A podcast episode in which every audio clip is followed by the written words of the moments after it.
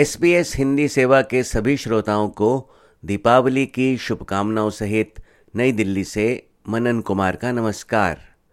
पेश हैं भारत के समाचार। रविवार को देश भर में दीपावली का त्यौहार हर्षोल्लास से मनाया गया। प्रधानमंत्री नरेंद्र मोदी ने दिवाली फौज के जवानों के साथ हिमाचल प्रदेश के सुदूर सीमावर्ती गांव लेप्चा में मनाई, जहां उन्होंने जवानों को संबोधित भी किया। अवध तहां जहां राम निवासु, यानी जहां राम है वहीं अयोध्या है। मेरे लिए जहां मेरी भारतीय सेना है, जहां मेरे देश के सुरक्षा बल के जवान तैनात है, वो स्थान किसी भी मंदिर से कम नहीं है। जहां आप हैं वहीं मेरा त्योहार है। और ये काम शायद 30-35 साल से भी ज्यादा समय हो गया होगा। मैंने कोई दिवाली ऐसी नहीं है जो आप सबके बीच जाकर के न मनाई हो। 30-35 साल हो गए। जब पीएम नहीं था, सीएम नहीं था, तब भी एक गर्व से भरे भारत के संतान के नाते मैं दिवाली पर किसी न किसी बॉर्डर पर जरूर जाता था। दीपावली मनाने के जोश के कारण बहुत से राज्यों में सरकारी आदेश के बावजूद लोग पटाखे जलाते नजर आए। भयंकर प्रदूषण का सामना कर रही राजधानी दिल्ली में भी कमोबेश यही हाल दिखा। यहाँ सर्वोच्च न्यायालय द्वारा पटाखों पर पूरी तरह रोक लगाए जाने के बावजूद लोग देर रात तक पटाखे जलाते नजर आए। अपनी बरसों पुरानी कूटनीति पर कायम रहते हुए भारत ने संयुक्त राष्ट्र संघ में फिलिस्तीन में इजरायली बस्तियों के विरोध में अपनाए गए एक अहम प्रस्ताव के पक्ष में मतदान किया है, जहां इस प्रस्ताव का भारत समेत 145 देशों ने अनुमोदन किया, वहीं अमेरिका, कनाडा समेत 7 देशों ने विरोध किया, जबकि मतदान के दौरान 18 देश अनुपस्थित रहे। इस संकल्प पर संयुक्त राष्ट्र के बयान में कहा गया है कि अपनी शर्तों के अनुसार महासभा पूर्वी यरूशलेम सहित अधिकृत फिलिस्तीनी क्षेत्र और कब्जे वाले सीरियाई गोलान में निपटान गतिविधियों और भूमि की जब्ती, संरक्षित व्यक्तियों की आजीविका में व्यवधान, नागरिकों के जबरन स्थानांतरण से जुड़ी किसी भी गतिविधि की निंदा करेगी, चाहे भूमि का कब्जा वास्तविक हो या राष्ट्रीय कानून के माध्यम से।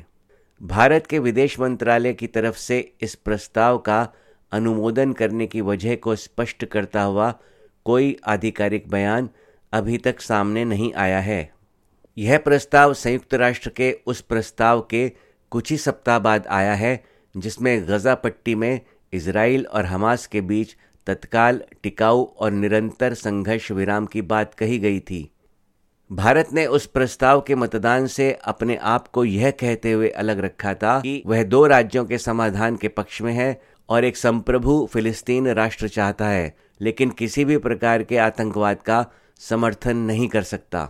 ज्ञात रहे कि इस प्रस्ताव में हमास और उसके द्वारा किए गए 7 अक्टूबर के आक्रमण का जिक्र नहीं था। इसी संदर्भ में भारत और संयुक्त राज्य अमेरिका के विदेश मंत्रियों और रक्षा मंत्रियों के बीच संपन्न हुई 2+2 वार्ता के दौरान दोनों देशों ने एक संयुक्त बयान जारी किया, जिसमें गजा युद्ध में मानवीय विराम और लड़ाई को फैलने से रोकने के लिए कहा गया है। विदेश सचिव विनय क्वात्रा ने इस बारे में जानकारी दी। Our position, India's position on this is well known to you. It also came up in discussion, and I think certain elements of how both sides look at the situation common. From India's perspective, we have always stood for a 2-state solution, early resumptions of dialogue.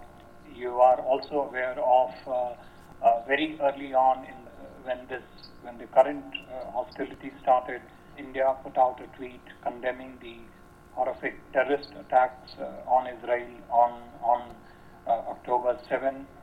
And we have always advocated zero tolerance for terrorism. Besides, there is also the angle of humanitarian assistance in the given situation. You are aware that India has already sent about 38 tons of humanitarian assistance to the region to address the humanitarian situation which is there. We have asked for strict observance of international humanitarian law, de-escalation of the situation, and of course also condemn the civilian casualties. The sharing of perspective between the principals was built around these parameters in the discussions. Delhi में आम आदमी party सरकार की मुश्किलें थमने में ही नहीं आ रही हैं। अब प्रवर्तन निदेशालय यानी ईडी ने दिल्ली वक्फ बोर्ड में कर्मचारियों की भर्ती में कथित अनियमितताओं को लेकर आम आदमी पार्टी के विधायक अमानतुल्लाह खान के खिलाफ दर्ज मनी लॉन्ड्रिंग मामले की जांच में 3 लोगों को गिरफ्तार किया है। ईडी का दावा है कि तीनों व्यक्ति श्री खान के सहयोगी थे और उनके बीच संदिग्ध नकद लेन देन हुआ था। एजेंसी ने पहले आरोप लगाया था कि श्री खान ने दिल्ली वक्फ बोर्ड में कर्मचारियों की अवैध भर्ती के जरिए बड़ी मात्रा में धन अर्जित करके उसका इस्तेमाल अपने सहयोगियों के नाम पर अचल संपत्ति खरीदने में किया था। इस बीच आम आदमी पार्टी के राज्यसभा सांसद संजय सिंह ने कोर्ट में पेशी के लिए जाते हुए केंद्र सरकार पर बड़ा आरोप लगा डाला। उन्होंने कहा कि केजरीवाल के खिलाफ बहुत बड़ी साजिश को अंजाम दिया जाएगा। बहुत बड़ी साजिश है, सिर्फ गिरफ्तारी नहीं, केजरीवाल के साथ बड़ी घटना को अंजाम देने वाले हैं ये लोग। और अब पेश हैं खेल जगत के समाचार। रविवार को खेले गए 1 दिवसीय क्रिकेट विश्व कप लीग के अंतिम मुकाबले में भारत ने अपना अजय अभियान जारी रखते हुए नीदरलैंड्स की टीम को 160 रनों के विशाल अंतर से शिकस्त दी। टॉस जीतकर पहले बल्लेबाजी करते हुए भारत के सभी बल्लेबाजों ने बढ़िया प्रदर्शन किया और निर्धारित 50 ओवर में 4 विकेट पर 410 रन का विशाल स्कोर खड़ा किया। श्रेयस अयर ने 94 गेंदों पर 128, केएल राहुल ने 64 गेंदों पर 102, रोहित शर्मा ने 54 गेंदों पर 61, शुभमन गिल ने 32 गेंदों पर 51 और विराट कोहली ने 56 गेंदों पर 51 रनों का योगदान दिया। विशाल भारतीय स्कोर के आगे नीदरलैंड्स की टीम शुरुआत से ही दौड़ से बाहर हो गई। 47.5 ओवर में नीदरलैंड्स केवल 250 रन बनाकर ऑल आउट हो गई। भारत की ओर से जसप्रीत बुमराह, मोहम्मद सिराज, कुलदीप यादव और रविंद्र जडेजा ने 2-2 विकेट लिए। कप्तान रोहित शर्मा ने बल्लेबाजों को भी गेंद फेंकने का मौका दिया। कोहली और शर्मा ने विश्व कप में अपना पहला विकेट झटका। गिल और सूर्यकांत यादव ने भी 2-2 ओवर फेंक कर अपने हाथ आजमाए। इसके पहले शनिवार को इंग्लैंड के खिलाफ अपने लीग मुकाबले में हार कर पाकिस्तान विश्व कप की रेस से बाहर हो गया। अब बुधवार को मुंबई के वानखेड़े स्टेडियम में पहले सेमीफाइनल्स में भारत का मुकाबला न्यूजीलैंड के साथ होगा, जबकि गुरुवार को दूसरे सेमीफाइनल्स में ऑस्ट्रेलिया और दक्षिण अफ्रीका की टीमें कोलकाता के ईडन गार्डन्स में अपनी किस्मत आजमाएंगी। विश्व कप का फाइनल गुजरात के नरेंद्र मोदी स्टेडियम में रविवार 19 नवंबर को खेला जाएगा। इसी के साथ आज के समाचार समाप्त करने की अनुमति दीजिए। नमस्कार।